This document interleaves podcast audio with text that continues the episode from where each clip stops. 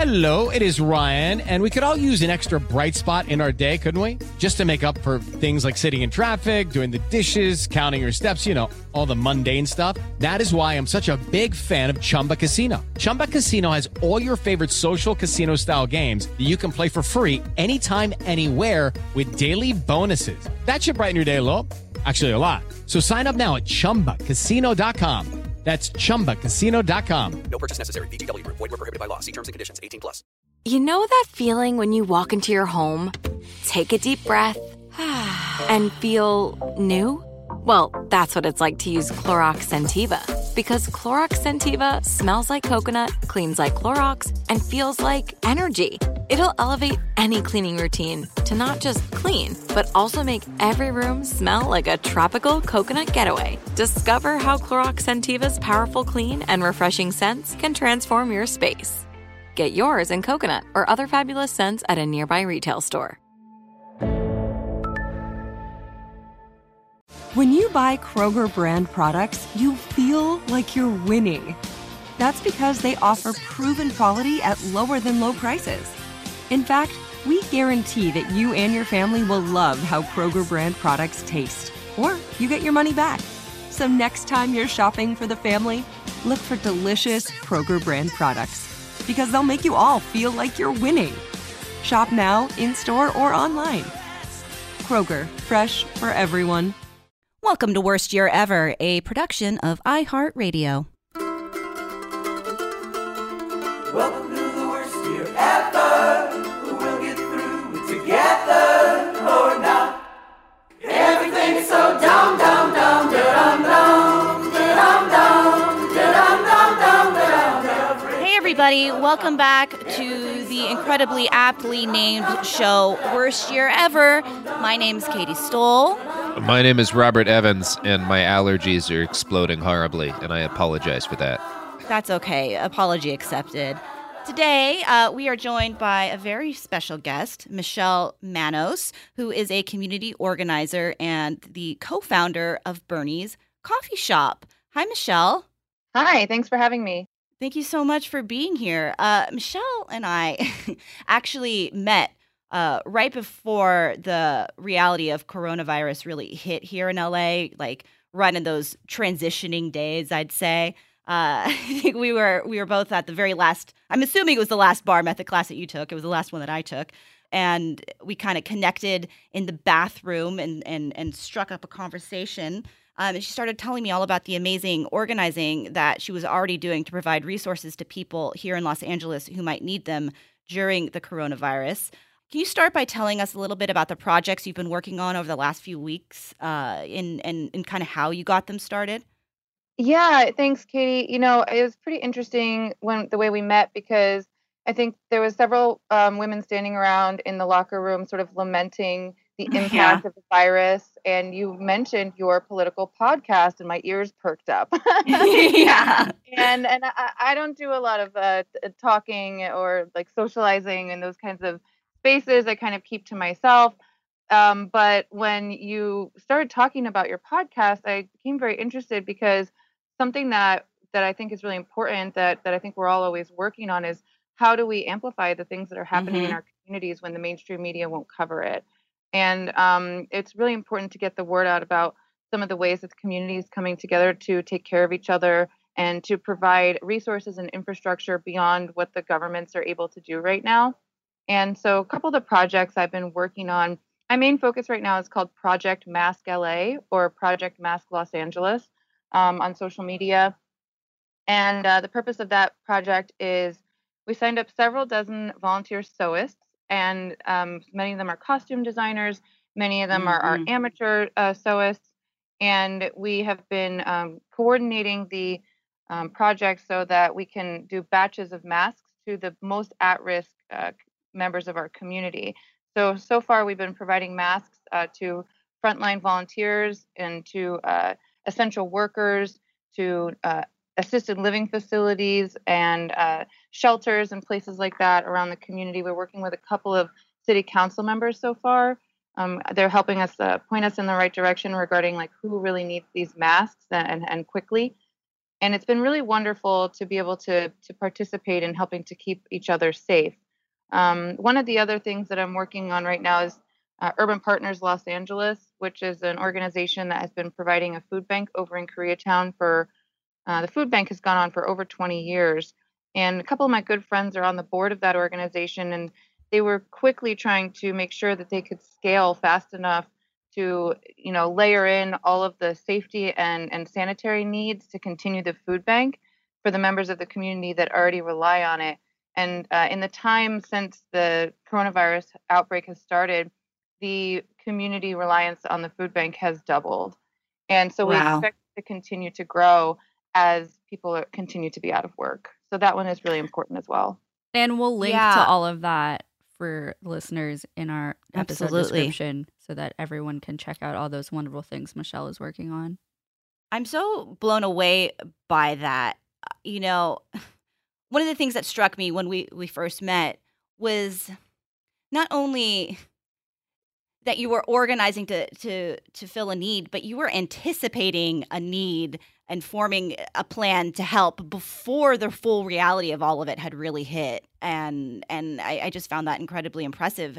How um and and the project Mask uh, LA hadn't you didn't even mention that to me yet. You just pulled all of this together incredibly rapidly. How many people are you working with on on that project specifically, and and and how did you specifically get all of these people uh, together? Sure. Well, so originally it was the idea of a friend of mine who is a professional costume designer, um, but she and she's uh, incredibly progressive, politically minded, and uh, she's volunteered for years.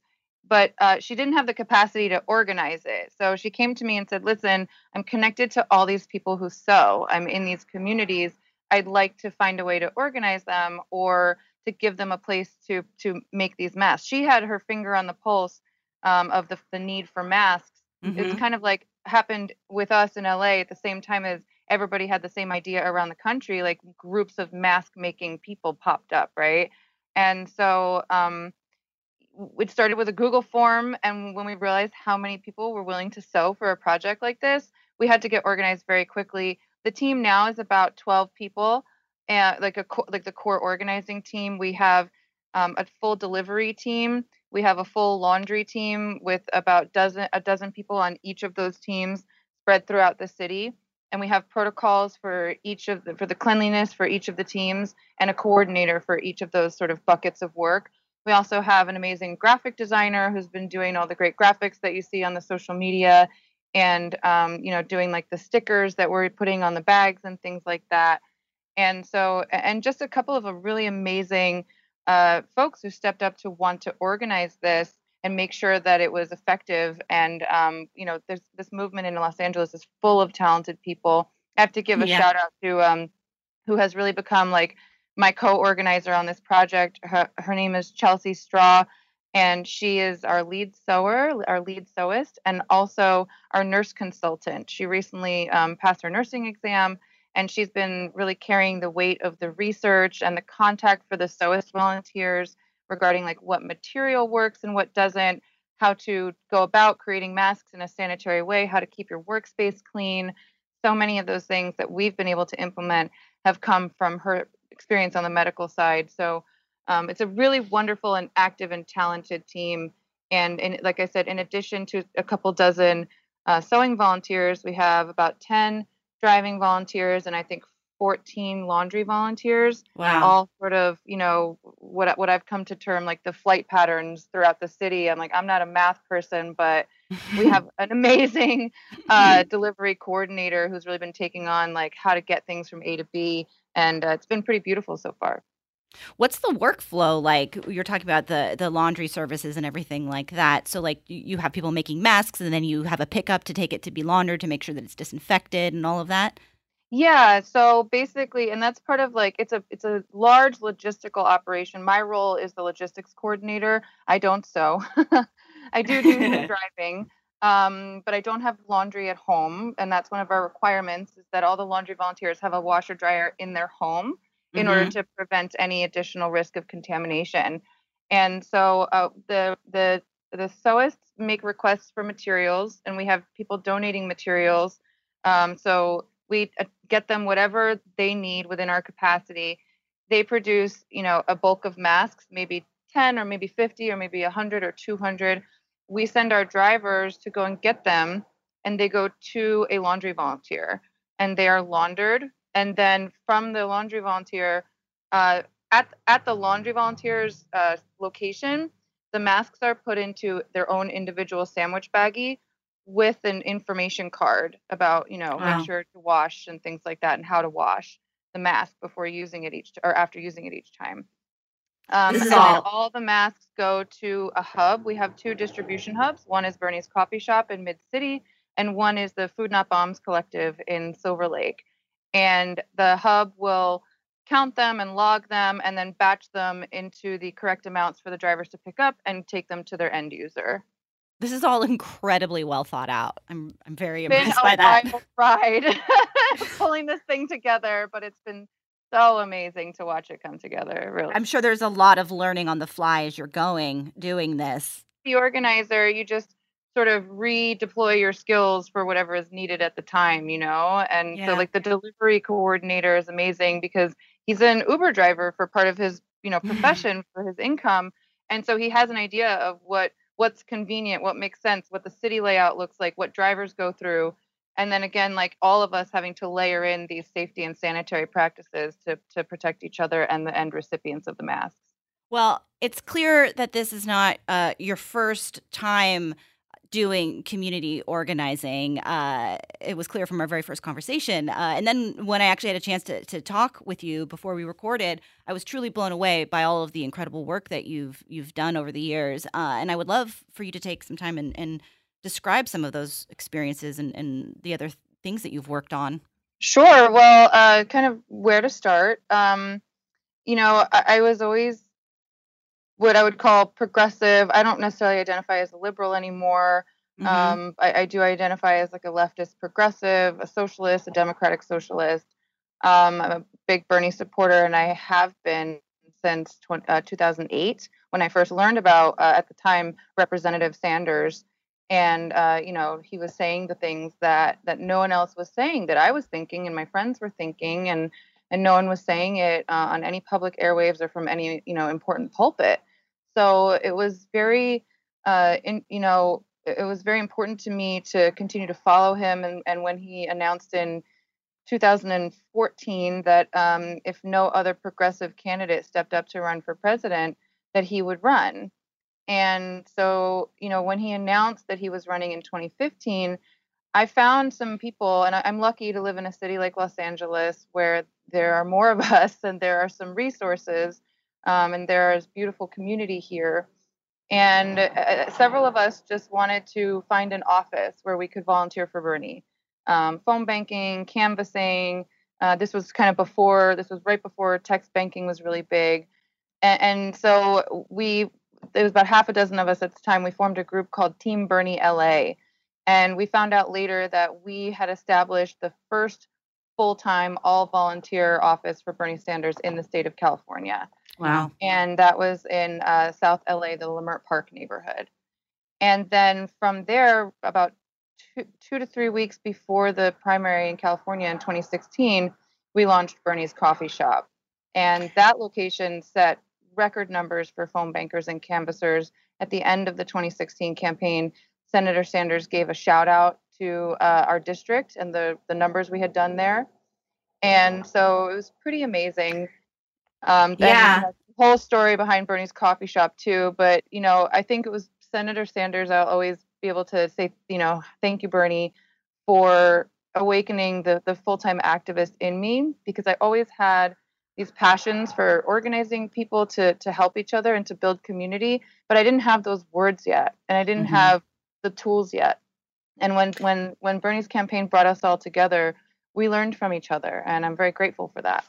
Yeah.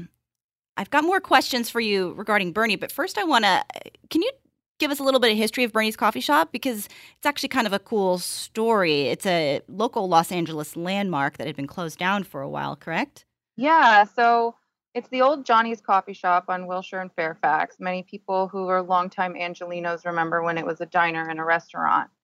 Um, and and the owners of that space, you know, it needs too much work to to turn it back into a functioning restaurant right now. There are plumbing issues that would have to be dealt with and things like that. But you know, the the family that that owns the lot are big Bernie supporters, and it was originally going to be a media stunt. Um, in back in 2016, it, we we brought together a team of like filmmakers and artists and you know organizers and builders and things like that, and um, it was going to be you know Johnny's co- historic Johnny's coffee shop one night only as Bernie's coffee shop. And we did this big, gorgeous unveiling, and a whole bunch of media showed up. Frances Fisher uh, cut the ribbon with the big, you know, uh, uh, scissors and things. Mm-hmm. And and those of us who were organizers kind of went to the to the owners, to the landlord, and said, "What about keeping this thing open and inviting people to come volunteer here?" Mm-hmm. And they were with it. So so that's exactly what we did and again you know and and I'll, I'll send you some pictures you know afterwards but these it's very large inside and there's two main counters kind of in an l shape and the long counter was was filled with canvassing packets and then like food and snacks for the volunteers all the booths were filled with phone bankers the whole day the all week long and then on the short side of the counter we did merchandise. People brought us boxes of Bernie's books, you know, T-shirts, anything we could think of. You know, the, we had the campaign at the time bringing us packs of bumper stickers, anything we could do to bring in a few bucks so we could feed the volunteers, so we could keep the lights on, so we can keep volunteering for Bernie. And it's really beautiful. You, as you said, the building is a historical cultural landmark in Los Angeles, so we don't do any major changes to the structure of the building besides keeping it up. And so there's a, an interesting side story. If you've seen the mural, the you know it's an old 50s diner with the Googie Mhm. architecture, and there's a there's a gorgeous Googie style uh, mural on the Fairfax side of the building. That after two years or so, somebody in the neighborhood started to complain, and we got a notice we were going to have to take the mural down. And uh, we we rallied the troops. We we sent letters. We created a slideshow. We asked for a hearing about 40 people sh- and from the community showed up to that hearing uh, with the historical cultural uh, society here in la and they we had a slideshow about political art and, and the art history of the space and being right there in museum row and, and being a neighbor to lacma and the Petersen auto museum and the, the beautiful thing that came out of that was that rather than make us take the mural down they actually declared the mural its own historical cultural monument. I love that. Wow, that's Big such a cool story. A lot of happy tears that day. I love it and so the artist much. was, you know, we we had looped in the artist who's now based in Arizona, and we were like, they're trying to make us take your mural down. Like, can you help us?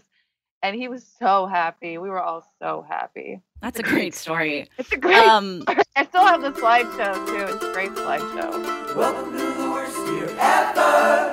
We'll get through it together or not.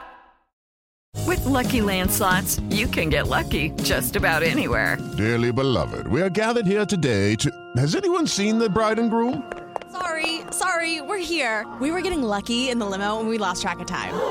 No, Lucky Land Casino, with cash prizes that add up quicker than a guest registry. In that case, I pronounce you lucky. Play for free at LuckyLandSlots.com. Daily bonuses are waiting. No purchase necessary. Void where prohibited by law. 18 plus. Terms and conditions apply. See website for details.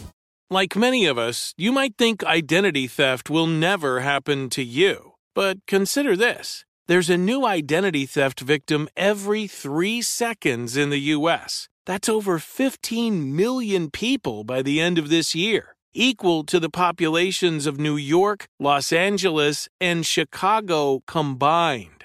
Even worse, identity theft victims often don't even know they're victims. That's why Lifelock Identity Theft Protection alerts you to identity threats, even the ones that don't show up on a credit report, like data breaches, fraudulent bank transactions, loan and credit card applications, and crimes committed in your name. If your identity is stolen, your own dedicated Lifelock US based restoration specialist will work to fix it.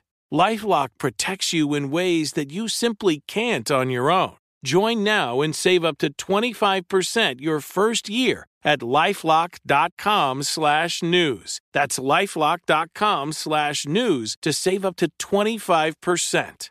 Identity theft protection starts here. With every CBD product claiming to do something different, it's nearly impossible to decide what's best for you. Lazarus Naturals pioneered the farm to front door model of transparency where they handle each step of the production process to ensure quality, potency, and consistency. Scannable labels allow you to see the test results of your hemp batch so you can be confident in the safety and quality. Visit LazarusNaturals.com today. Lazarus Naturals, committed to improving your life as well as the world around you. Not available in Idaho, Iowa, or South Dakota.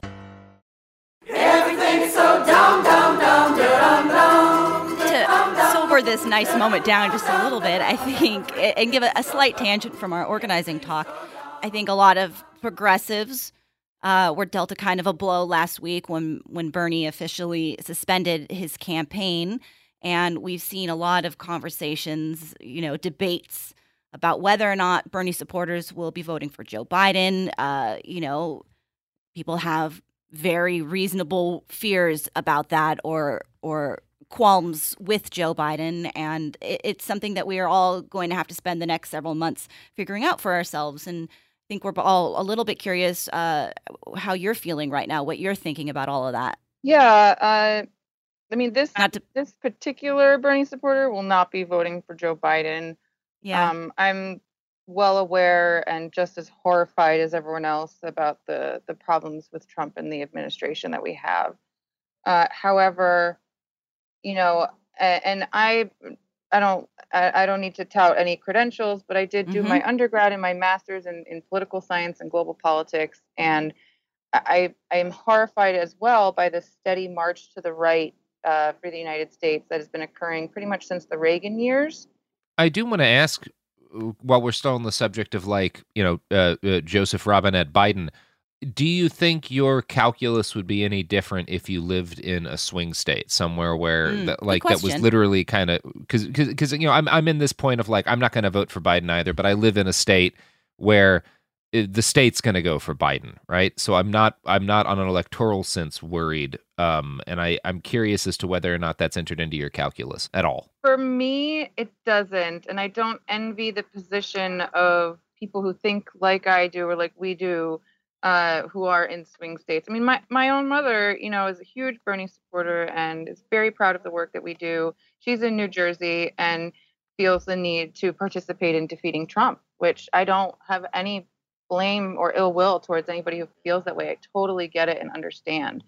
For me, it's not just about Bernie um, our our eyes are open now to the complacency and the corruption of the establishment within the Democratic Party, the um, the sort of jaded bitterness with which they operate. Many of our friends here in uh, in, in at the local level uh, attempt to participate in the Democratic Party at the local and state level and are consistently shut down. It's a very toxic environment to attempt to participate in local party politics as a you know as a progressive. Uh, and what we've been saying about Bernie Sanders, Bernie Sanders for a long time, is that he is is really pretty down the middle politically on the global political spectrum. However, as I was saying, you know, this country has been marching to the right for several decades, and it's you know it's it's it's the the sort of right off a cliff phenomenon. We are now in in a corporatist, fascist sort of scenario, and um, I, I personally, you know, my ideals bigger and, and beyond Bernie Sanders don't allow me to participate in, in endorsing that sort of uh, political structure. I, I think we need to to overhaul, and that I don't I don't identify myself as like Bernie or bust. I don't think that Mhm. that it doesn't have to be like a, a dichotomy like that. But I do think we need to think extremely critically about the situation in which we find ourselves because, you know, Joe Biden and and, and Donald Trump are, are far more similar to each other than than Bernie Sanders and Joe Biden are, right? Yeah. And so a lot of people feel that the the shaming of, of you know, okay, Bernie supporters, it's time to fall in line. A lot of us are not Democrats and don't owe our vote to anybody in the party. And we came out and attempted to get involved and Bernie Sanders asked us to be Democrats for a little while to, to, to participate in the power structures that exist and attempt to bring that power back to the people. And the, the DNC and the establishment within the Democratic Party, rather than than being in awe of Bernie's ability to bring young people into the party and to bring a diverse coalition into their party, they they attempted to stop it at every turn, and ultimately they seem to have succeeded in this in this moment. Uh, and and the, the message that we received was loud and clear: you are not wanted. Yeah, I mean, I, I, I don't I don't disagree with any of your calculus there, and I, I in fact feel the same way. But I also like I have to. I think that I probably would wind up, you know, swallowing a lot of things in order to do what I could to get Trump out. Because while he and Biden have a lot similar, like I uh, the the person that I live with right now is a is a Chinese national, um, and just the changes in her life and the lives of a lot of friends Yeah. of mine who are immigrants as a result of all of this, like there are things that wouldn't be as much of a problem as they are right now if Biden were in office. And I guess that's kind of like I, I, I'm, I, I feel two ways about it because I agree Yeah. with you. Like the Democratic Party, if it weren't, if the Republican Party didn't exist, the Democratic Party would be the most despicable organization in the United States. Um, I like that. but Yeah, at- yeah. yeah, but at the same same point, point, there is a a difference between the two of them. Yeah. Yeah. There there is, but I think perhaps the I, I don't want to I don't want to get uh, sort of caught up in uh, who's worse kind of questions. I, I think that the the issue of being asked to vote for the lesser of two evils. Okay, for instance, right? Part of my work has included being a founding member of the Me Too movement here in Los Angeles, right? I'm not talking Mhm. about big Me Too. I'm not talking about Time's Up. I'm talking about, you know, the, the grassroots movement of women and survivors to believe women and survivors here in Los Angeles. And um, so we did our first big march with several thousand people um, in, I think, November of 2017. And uh, in addition to that, I've done also a lot of work with and for and alongside immigrants and immigrant communities direct action, uh, video and written content around the kids in cages, things like that. Um, working with uh, uh, native groups that are not only, uh, you know, horrified by the situation of, you know, people crossing the border, but also continuing to suffer under the the continued colonization of uh, of the current day, right?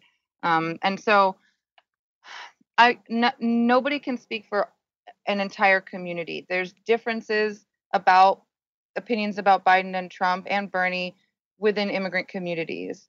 There's differences in in the Me Too movement, but I'll tell you that that my friends that I'm connected to that are still actively organizing Me Too, um, they will not be endorsing Joe Biden, and I, I think we know why. You know, um, and the biggest fear that I have right now is that um, and I'm, her last name is forgetting me, Tara um, Reade. Tara Reade. My biggest Tara- fear right Tara now Reade, is, yeah. that the, is that the Democrats will attempt to vilify Tara Reade. and if that if we start to see that happen, that is just absolutely unforgivable. Um, Yeah. So you know, and, Yeah. and you have in the immigrant communities, you also have to understand that people were calling Obama the deporter in chief for years before Sure. President Trump was even a possibility. Obama Oh, yeah. deported more people than Bush. You Yeah. know, eight years of Obama was worse for, in many ways, for our immigrant communities than eight years of Bush, uh, with the possible exception of, you know, the vilifying of uh, Muslims on, after 9/11. But you know, what we're talking about is two parties that, in in their own way, right? And you could argue one potentially more dangerous because they attempt they attempt to make it look like they're being your friend. You know, they attempt to look good on the social issues. But N- Nancy Pelosi is up there. You know, what is she doing? Her her golf clap, and she's ripping up Trump's speech. But you know, uh, on uh, the very same week, she's approving his military budget with Yeah, no performative. Yeah, exactly. So I'm not just not interested in that Yeah. anymore. And and uh, I know some people will say, well, h- how do we protect the people that are suffering under this administration currently in these horrific ways? I think we take to the streets. I think we we flood into the we flood into the party structures and the power structures and take them over. What you guys are doing here with independent progressive media, all these things matter. Um, but voting for someone who is more of the same and you know holds many of the the ideological uh, problems that the current president does, I, I, I, I just can't, you know, I can't be a party to that. It's tough. I've said this several times on this show. Just the realization. I mean, it's not a realization. I've known this, but this cycle has certainly underscored it that we are vastly different parties trying to get one person nominated, vastly different political affiliations here. And and yes, we align ourselves with the Democratic establishment in order to try to progress this agenda, you know, this philosophy. And it's it's continually disappointing. I, I feel bolstered, and this might be me being naive. This might be me being. Uh, I'm someone that's that tends to veer towards hopeful because that's my sort of my coping mechanism with life. Uh, I, I'm I'm I'm proud of us. I'm proud of the gains that have been made. I'm I'm I'm disappointed by what's happening right now, and I'm also uh, invigorated by how m- how many people I see now that align with me. Um, and I I think that we are further ahead than we've ever been. I find myself veering between two things, which is that like I grew up uh very conservative and I watched as these things that like these very fringe beliefs that like when I was a kid my parents told like, no one really agrees with these people. These people aren't normal conservatives like they they they don't have any power or anything and they never will. And I watched them very methodically and very carefully take over the Republican Party. And they did it by compromising. They did it by voting with people who were 20, 30% on board with them, and then either marginalizing those people or pushing them further because those folks were power hungry. And I watched it get to the point where now my parents are endorsing all of the views that when I was younger they said were were not representative of normal Mhm. conservatives. So I I am not a person. I have very, I would say, very, very far left political beliefs. Um, much more so than than Mr. Sanders even. Um, but I I have watched a radical political party take over a mainstream political party. So I don't believe it's impossible. Um, At the same time, I also recognize like where the hour is, like because of how how much progress the far right has made in taking over the Republican Party. We don't have 25 years, Right. right? There, for a variety of reasons, we don't Climate, have we 25 years years. for the climate, you know? Yeah. Maybe we bought And- ourselves a bit of time with coronavirus. Yeah, that's one of the upshots of it, I guess. Um, but I, I, so I, I'm not, I'm not someone. I don't reject electoralism out of hand, but also, um, I don't know. Like taking to the streets is all well and good, but I have seen. For one of the things that's been really frustrating to me is how um, even a lot of like the progressive left has kind of thrown anti-fascist street activists under the bus uh, because of the way you know how, uh, and I I don't know. I guess maybe the mask issue has been sort of one thanks to the coronavirus too. People aren't going to complain about that so much in the future. Um, Yeah, they were I- just forward thinking. the big task is how do we I mean really the question that we're all asking dancing around I think is how do we get a general strike going because that's that's what's necessary like the hour is late enough that we need to we need to get enough of America on board a simple list of demands that would take sizable chunks out of like the big issues facing us Yeah. um that we can have some breathing space to figure out the rest and I I guess you're better at organizing than I am for damn sure. You have a lot more experience with this. What do you how do we how do we how do you think we start doing that? how do we save the world? Uh please answer in- Yeah, in no pressure. the form of a question. Yeah. you know, uh, they say that luck is a combination of persistence and timing, and I'm a pretty firm believer in that. That you know, we get opportunities in cycles, right? If we had attempted to throw a march about surviving sexual violence without the media moment that had happened, you know, it wouldn't have had 4,000 people and it wouldn't have had international media covering it, right? We we had a moment where we looked at each other, you know, we were all sitting around at Bernie's coffee shop and we looked at each other and said, "Wow, we have an opportunity to make a splash on this issue right now if we move quickly." You know? And Yeah. so it's it's really about when when is when are the people going to be ready so i know one one thing that you guys or what i talked to katie about offline was um, working with the uh, rent issue and reclaim our homes and the tenants unions and the fact that you folks have been covering those issues. Um, I think it's an amazing moment for reclaim our homes, uh, which is you know families, basically uh, houseless families, unhoused families, moving into vacant houses that are on public property, right? They're owned by Caltrans, and they've been sitting in some cases for decades empty.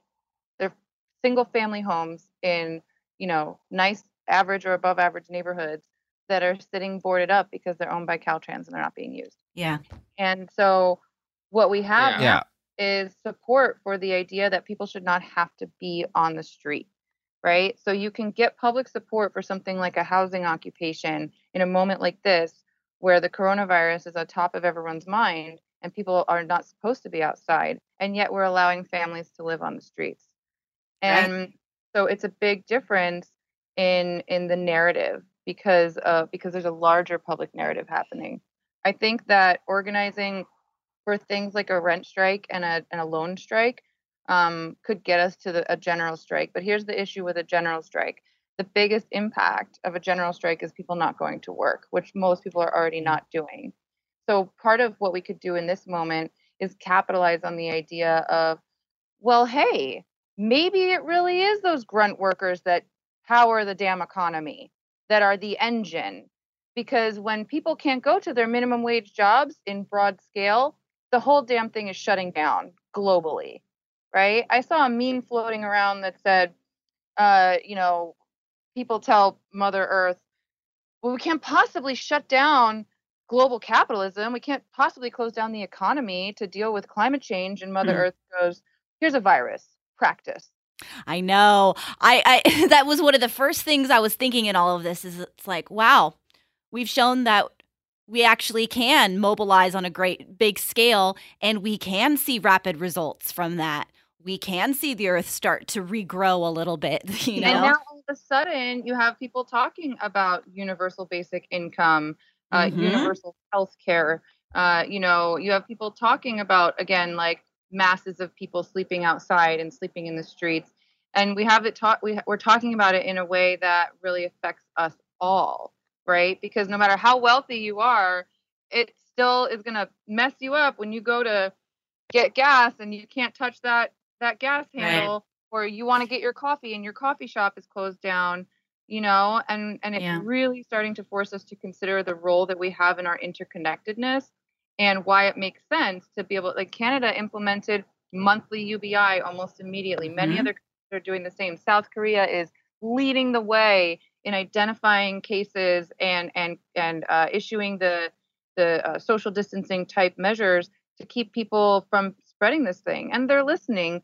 You know the people are listening because in many other places around the world uh, you know the leadership of the countries and the formation of the the governance is all about the interconnectedness of the people. Whereas in america we've really built a pride on this sort of libertarian sort of every man for himself. I- i'm i'm not concerned with whether my neighbor has what they need as long as i have what i need. And you know you, you've asked about what to do um, about what to do about the fact that we have to deal with reality how it is right and we have to deal with the fact that we have this monster in the white house and we could continue to go in the wrong direction if we're not very careful in this moment and i agree but i i start to take the perspective and and when i take my my my humanity hat off right and I, I let myself get out of the the anger for a second and I, I sort of put my political scientist hat on and I go, well, well, look at this grand experiment, right? The the great American experiment has lasted perhaps 300 years before, you know, it seems to have peaked and the bottom, you know, in my opinion, during the FDR years, um, and the bottom has fallen out from it. And, you know, I'm not gonna, I don't advocate any which way. I'm not I'm not married to any any path right now. I think that regardless of what happens, we have a responsibility to help and save as many people as we can and we have a responsibility to each other first and foremost because mm-hmm. those in power are so incredibly disconnected from what we're going through that you know I I do support one of the biggest things that that Bernie Sanders gave us was the will and the drive and the understanding of the importance of running for office. So as much as you know, I may leave that that top of the ticket blank uh, come November. Um, you know, I'll absolutely be voting all the way down the ballot for all the progressives that I can find that are attempting to take this power structure back for the people because it does involve getting involved in your community, running for your local seats, everything from dog catcher, you know, school board, all the way on up, and really advocating within those spaces for progressive policies. And that's what I was talking about when I said it's a bit of exposing yourself to some toxicity because you know within these establishment spaces there's a lot of gaslighting and telling progressives that these policies are just Yeah. not possible Yeah. and we need to be realistic and then we look around the world and go who are the ones that are being unrealistic here you know yeah Yeah, and I wanna- um, I have. A, and speaking of gaslighting, did you see Barack Obama's endorsement video today and how Oh, much gross. he he Oh, weaponized in Bernie heaven. Sanders in it? i didn't see it i read about it i perhaps we'll have the stomach for it later yeah, I've avoided it so far. Um, Boy, howdy. to read about how Yeah, I do and I was duped by Obama. I voted for Obama twice, and then I found out that Yeah. no, he we, he came into office and he was bo- we were bombing two countries, and when he left office, we're bombing seven countries. You know, he had a he had a an opportunity to lift up Bernie Sanders and continue towards progressivism, and you know he he made his decision. He made it Oh. starkly Oh. clear, and it is Mhm. Ugly in my mind, and I feel completely duped by the Obama years. Oh, I thought you were going to say that's a 300% improvement. So like, yeah, look at look at where we Welcome to the worst year ever. We'll get through it together or not. With every CBD product claiming to do something different, it's nearly impossible to decide what's best for you. Lazarus Naturals pioneered the farm to front door model of transparency where they handle each step of the production process to ensure quality, potency, and consistency. Scannable labels allow you to see the test results of your hemp batch so you can be confident in the safety and quality. Visit LazarusNaturals.com today. Lazarus Naturals, committed to improving your life as well as the world around you. Not available in Idaho, Iowa, or South Dakota. With AT&T in-car Wi-Fi, elevate your adventure by transforming your vehicle into a reliable Wi-Fi hotspot. Connect up to 10 devices up to 50 feet away from your vehicle, making it ideal for camping and road trips. Don't miss out on the fun. Embark on your next adventure today. Visit att.com slash in-car Wi-Fi to check if you're eligible for a free trial. Always pay careful attention to the road and don't drive distracted. Wi-Fi hotspot intended for passenger use only when vehicle is in operation. Compatible device and vehicle required.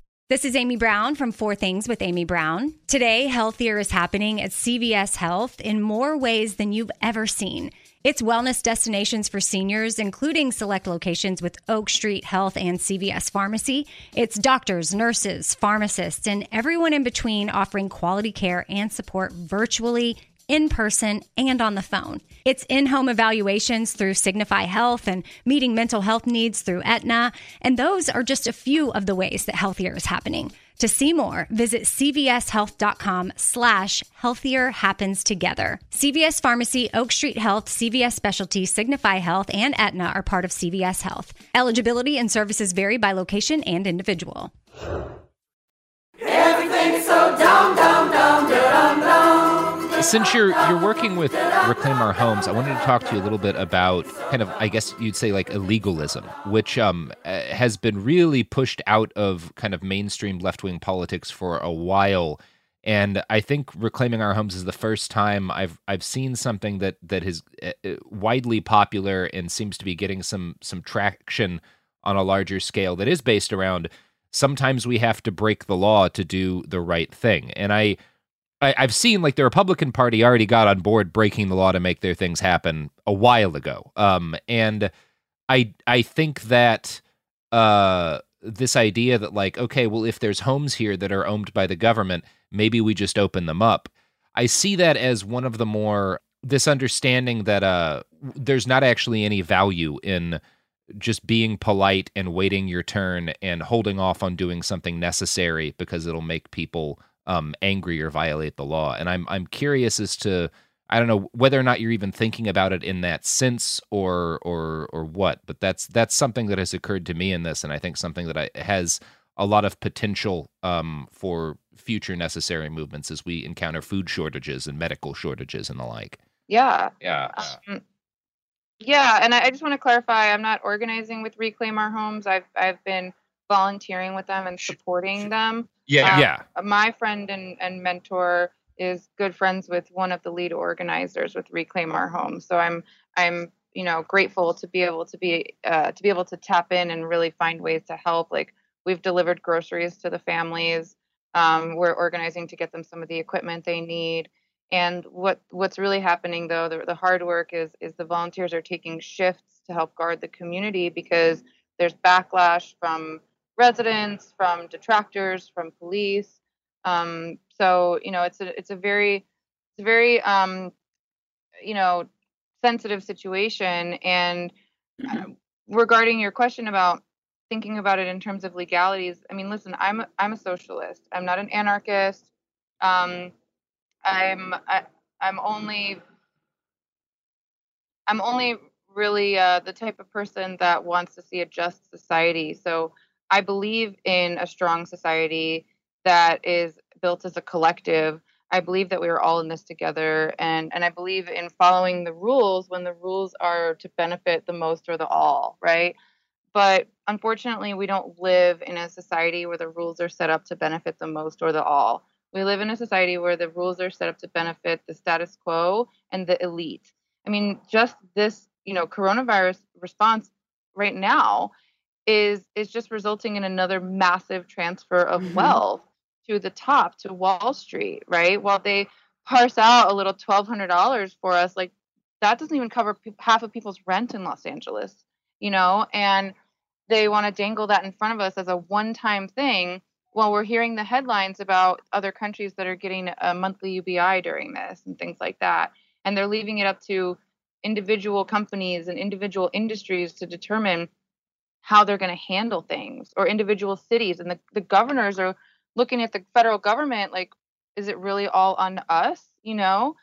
and and you listen to this president speak and and much as i hate the democrats nobody wants to hear you blame the democrats right now people want answers you know Yeah. And Yeah. so th- th- frankly you know they find a reason every 10 years or so to to to do a massive transfer of wealth and and last time in, in the 2008 crisis you know it- they robbed people's pensions and 401ks right by by uh, illegal um illegal uh, insurance scams right and they were able to basically bet against the american people and and the homeowners of this country and transfer that wealth then um, via the insurance policies that they had purchased on Yeah. things like their mortgage-backed securities, right? So we all know that that happened, and here we find ourselves again in a in a crisis situation where they've created a pathway to transfer wealth to the very wealthy already. So when it when you look at it like that, and you look at it that you know, again and again and again, you find uh, decisions made in favor of industry and quote unquote the economy rather than the health and well being of the people. I mean, I, I- use Amazon and I'm to get, you know, I'm to get lambasted for saying that. Um, but but I do, and not a lot uh, from time to time. But you know, the it, that this is something that it should it should exist, but it should be nationalized. Yes, It Yes. should not be to benefit one or or very few people, and the workers should not have to uh, put up with the conditions that Amazon is currently imposing upon them. But when a company like Amazon or Facebook is so deeply integrated into our society that it is too big to fail, then it should belong to the damn people. That's my opinion on things like that. So until Yeah. we are making moves towards a society that looks something like a just society, then then take those homes that are sitting vacant when you have unhoused families, not just unhoused in general, but now in the middle of a pandemic mm. when people are literally being told by police to go inside and some people have no place to go. It's it's horrific that they didn't mm-hmm. already open the doors to those mm-hmm. homes and many others as well. We have been talking for 45 minutes about all the incredible stuff you've been working on, and we've barely even scratched the surface of your past. I mean, you've I'm mentioned. ranting a lot, so just tell me to shut up too. No, no, it's incredible. It's wonderful. You know, you've mentioned Me Too and your work with that and and Reclaim Our Homes. Um, you know, you also have been did stuff with Standing Rock. You were at Standing Rock. Uh, you work with California for Progress. I think for me, what's so inspiring about all of this and this conversation is yes, this is the status of our government and of our, our, our society right now. And yes, we may not be able to support the uh, politicians that we are offered, but there are things that we can do ourselves to organize to to come together to fight back against all of this stuff to do actual tangible work that that affects people's lives immediately and and and this is incredible for us to have this opportunity to talk to you because it demystifies it a little bit. I mean, you you're an event planner, am I right? That's your background. Yeah, freelance event planning. Mm-hmm. And and I, I, I, don't know. Nobody's doing events anymore. Right, currently writing, freelance writing. Oh, why aren't why aren't why aren't events happening right now? Is there something that's gone on? They're not. I I was for my income, for me personally, you know, about half my income came from freelance events and half from my freelance writing. And so I'm down to just the writing. So I'm trying to expand on that. Well, you know, this is a good time to write your masterpiece, is Yeah. also what I've been told. Not that things aren't stressful. A friend of mine who Yeah. we both- Yeah. we've been saying for years we're going to write a book. He kind of said that to me the other day too. But I think now it's is just the time. so inspiring to me that okay, so you've got this skill set. You are an event planner and a writer, yes, but you know, you you you bring that to your work and and do community organizing. And you know and, and earlier you're talking about everything that you've done for for the masks here in la you've got people seamstresses. You've got an uber driver do, coordinating the delivery you know? I- I- it's it's it's people using what they have to do something tangible uh, and that's what i really w- wanted to hammer home with this episode also to to say that we all have that power within our reach if if there's something that we can do So, you know, after the 2016 campaign came to an end and, you know, Team Bernie LA as it existed voted to disband. I voted against that, but I was outnumbered. And so a couple of us who still wanted to work together kind of looked at each other and were like, what do we want to do? And a friend of ours had created California for Progress, a logo, a website. He set up the social media infrastructure and he was like, Do you guys want this? Like, I created this, you know? And we kind of just looked at each other and said, Do you guys want to be California for Progress? Sure, let's be California for Progress. and you know, it's a it's a beautiful thing that we were able to do because it's such an innocuous name. It can it can do anything, right? It can support the Me Too movement. It can support immigrants. It can support Bernie. It can do whatever it wants to do, and it's pretty clear in the name like what it is. Um, and so, really, though, the the point of my saying that is that once we showed up to volunteer together, right, and we kind of went through the ringer for a few months together. We were in the trenches together with the Bernie campaign, and it didn't turn out the way we wanted it to.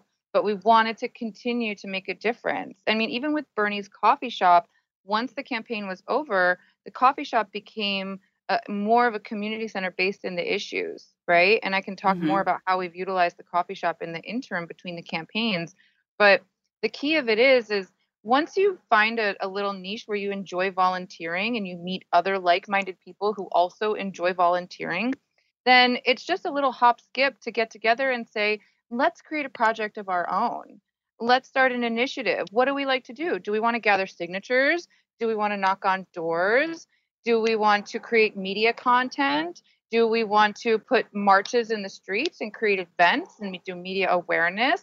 Like you can decide with your with your group of friends basically that that, are, that share these that a share the same or similar views as you and b are willing to volunteer their time so all of us who are organizers and it seems like you know we're out here like doing these these big like um sometimes it seems like untouchable. I know like when i look up to people like you know melina abdullah from black lives matter you know i think wow like this person has been doing this for decades and really understands what we're dealing with here you know and is fighting for the most marginalized or or uh, my mentor carlos Marroquin, who has been working on housing issues since the foreclosure crisis and has really anchored himself in that sort of um, that struggle of how to lift up the people who are suffering the most under these systems. When we entered into the Bernie movement, we did it for uh, to try to make Bernie president, right? But we came out of it going, holy cow, there's a lot of work to do. I mean, as a as a community organizer or as a as an activist, really, you can run yourself ragged, and many people do, and many people have to hit the wall before they reorganize, you know, themselves to say, okay, I need to have boundaries with this Mhm. work because you can work 24 hours a day, seven days a week, and and still feel like you're not doing enough. And so part of what it what it really is is finding a niche, you know, finding a type of work that you really like to do. Is it food bank stuff and and helping the poor and the unhoused? Is it doing that work within the Democratic Party and and showing up to your local county and city and state party and and being a progressive voice in that space and, and running for an office or being on the e-board or something like that if that strikes your fancy do it. I'm i'm also we haven't even talked about my, my work with kpfk Yeah. i'm currently the the chair of the board at our local pacifica station kpfk in los angeles. And that's because you know and a strong in, strong functional productive independent media is extremely important to me and so when a friend of mine who was on the board said you know a couple of us would like to ask you if you'd consider running for the board um, I found a, a new way to be able to interact with my passion for getting us off of our addiction to mainstream media, Yeah. right?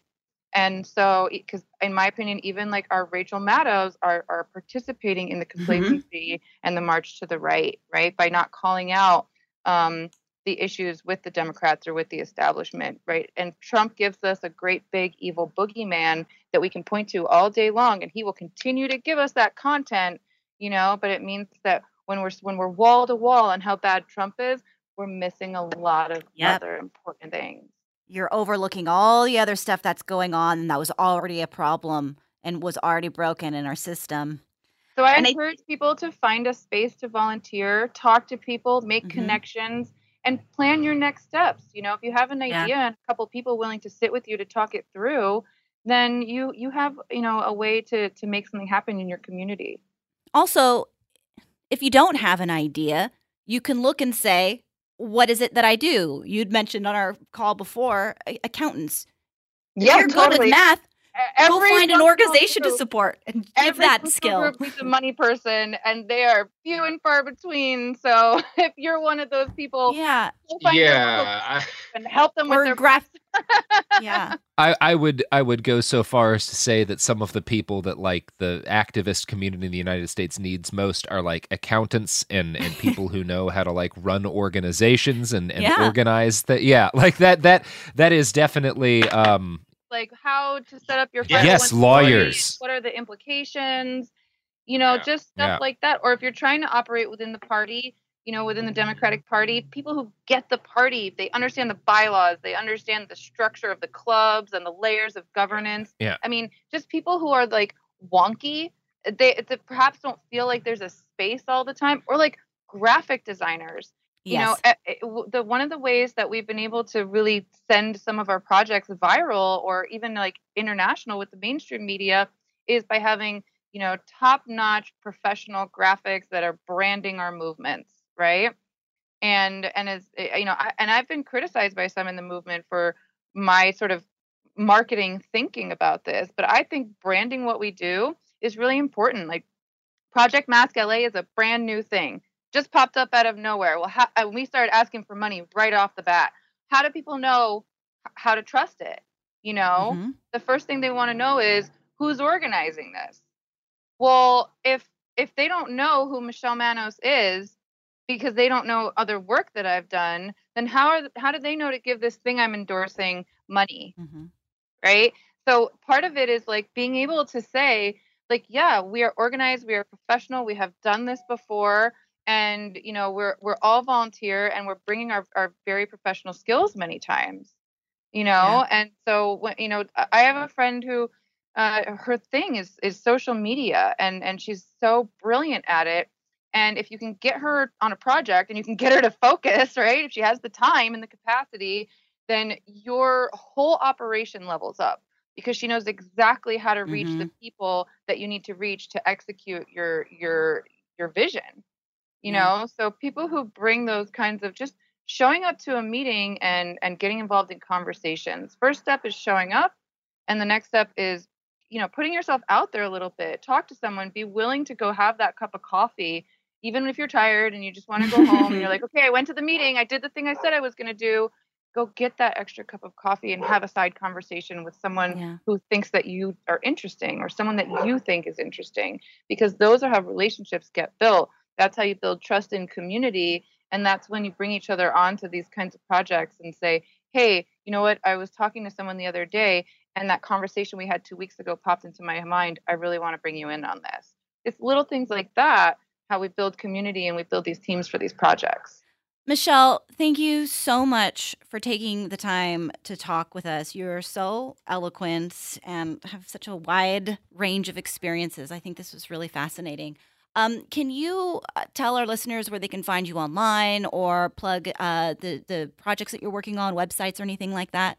Yeah, sure. Uh, I'm not really on Twitter, but you can find me on Facebook and Instagram. Um, my name is Michelle Manos, and my Instagram is Ms. Lady Mish, M S L A D Y M I C H. And uh, my my heart my my heart is always going to be with Bernie's Coffee Shop. You can find Bernie's Coffee Shop volunteer office on Facebook and at Bernie's Coffee Shop, all one word on Instagram.